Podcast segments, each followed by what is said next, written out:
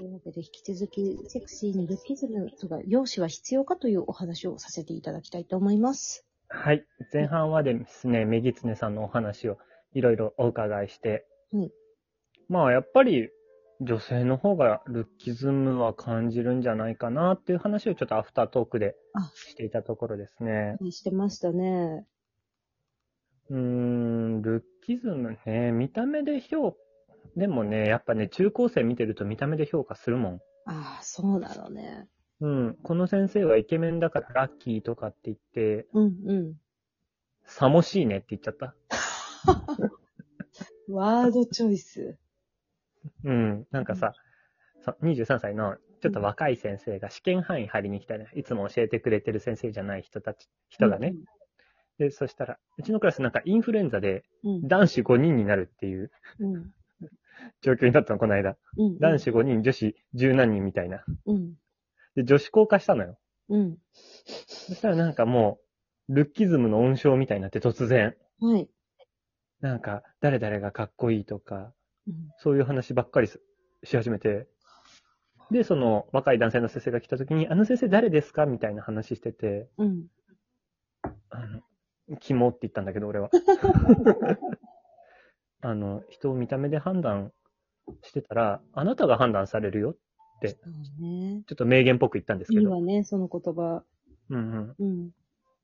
まあちょっと、そんな感じで、女性はやっぱり見た目、自分の見た目もそうだし、人を見た目でジャッジする生徒たちを、うん。が、なんかね、女子ばっかりになった時に突然なったの、それが。なんかびっくりしてなん。か、やっぱそういう話って、相手いる時ってしないからじゃない？そう、男子いるとしなくなるから、逆に男子、それ女性、女子いてめっちゃするの？男子は男子だけの時は、ほん、なんかね、走り回ってる。なんわーか、って言って。なんか割とどっちも、なんかどっちもの時だけしてるイメージがある。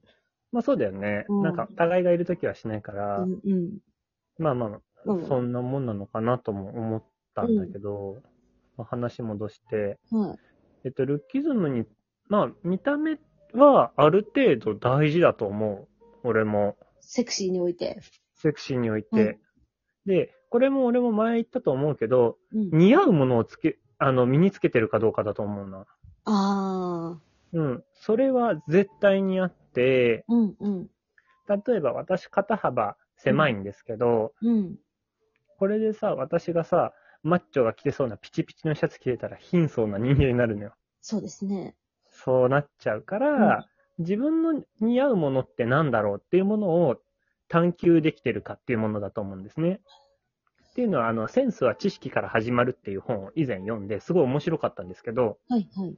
グッドデザインカンパニーっはい。ていう、あの、くまモン作った人あ、はい。が書いた本で、うん。センスはもうインプット量だと。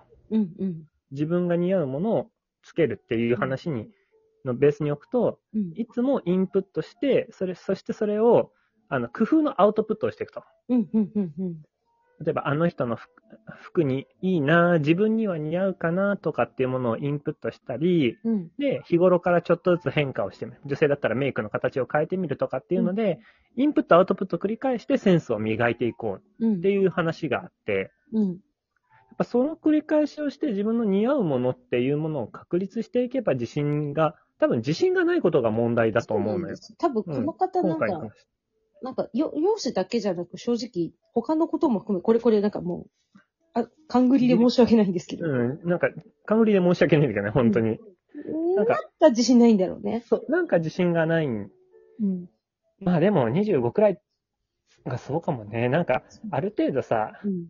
薄なんか浅い人間関係がいろいろあるじゃん、25くらうんいって。。うん。27くらいでさ、捨てるじゃん。うん。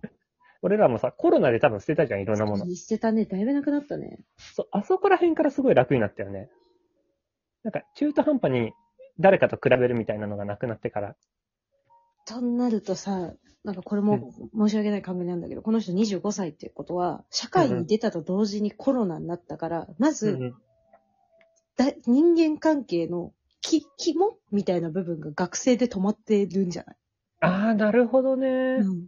それもあるかもね。だからやっぱ学生時代の付き合いって昔から知ってるから、なんかちょっとそのわ若い時こそ、こう、容姿のあれこれになりがちじゃない、うんうんうん。うん、確かにね、それうんこそさ、リモートとかでさ、面接とか受けてた世代ってそうかもね。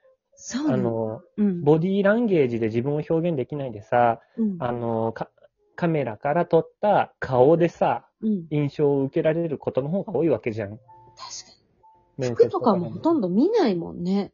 ど。うん、見えないもんね。うん。そういうのもあんのかもね、世代間ギャップみたいなものも。